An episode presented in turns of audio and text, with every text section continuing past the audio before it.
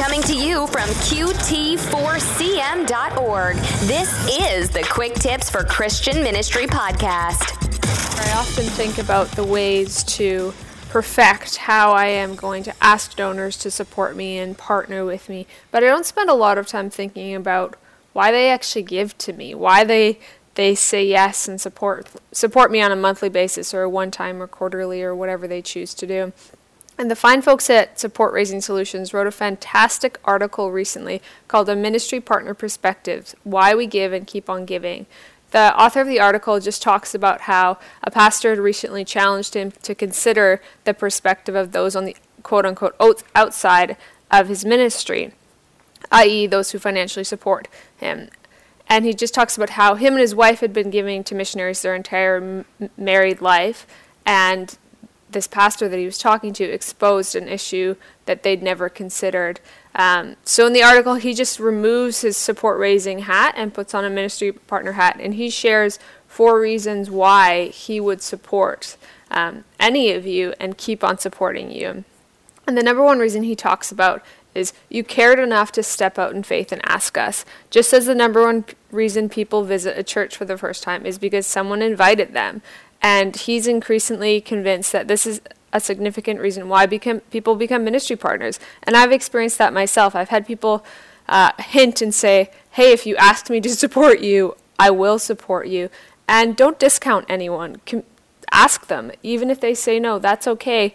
Um, I've had some donors that f- couldn't financially support me at that time, but then but have expressed interest so about a year later, I'll approach them again to ask if they're still interested, and if that time they're able to um, to support me then.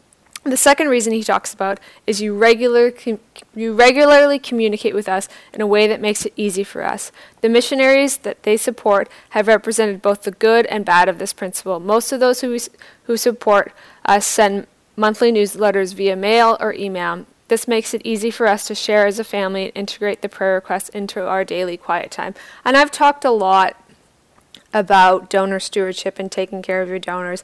And it really, really does go a long way to make sure your donors know that you're appreciative, you make sure your donors know the impact their donation has, and that they haven't been forgotten.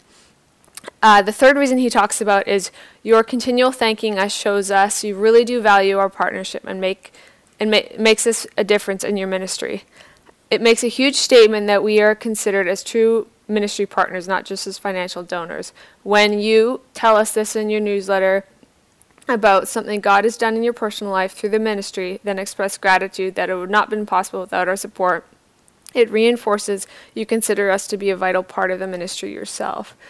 And again, I sound like a bit of a broken record with this, but I so agree with his point here you have to make your donors feel like it's a partnership that it's not just um, it's not like it's not just an investment. It's not just here's here's my ten dollars a month or or whatever it is but that it's an actual partnership. And and that that becomes real when you communicate that when you thank them when you you have that initial thank you card but you go the step further. And the thank you sorry in the newsletters like he's talking about um, even in the emails and other touch points of communications throughout the year. And his fourth and final point is keeping us aware of what's going on in your family life reinforces you consider our relationship to be per- personal and not just ministerial.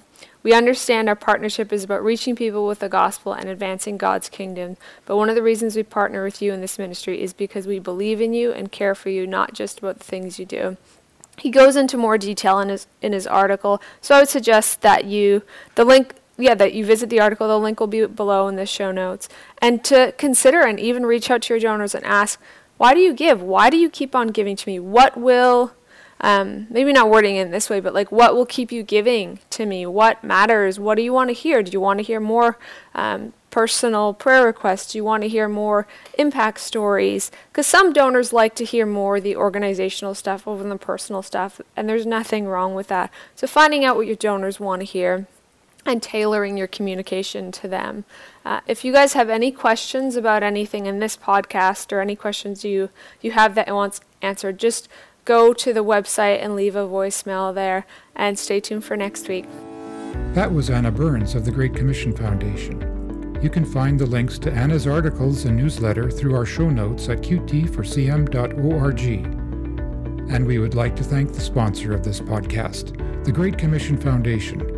The Great Commission Foundation provides financial management administrative services to ministries and handles charity donation receipting and government compliance in both the United States and Canada.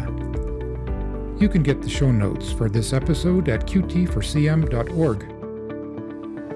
Thank you for listening to this episode of the Quick Tips for Christian Ministry podcast. We would value your feedback by taking our one question survey. You will find the link in our show notes at qt4cm.org. Until next time, be encouraged. God is with us. Serve with joy.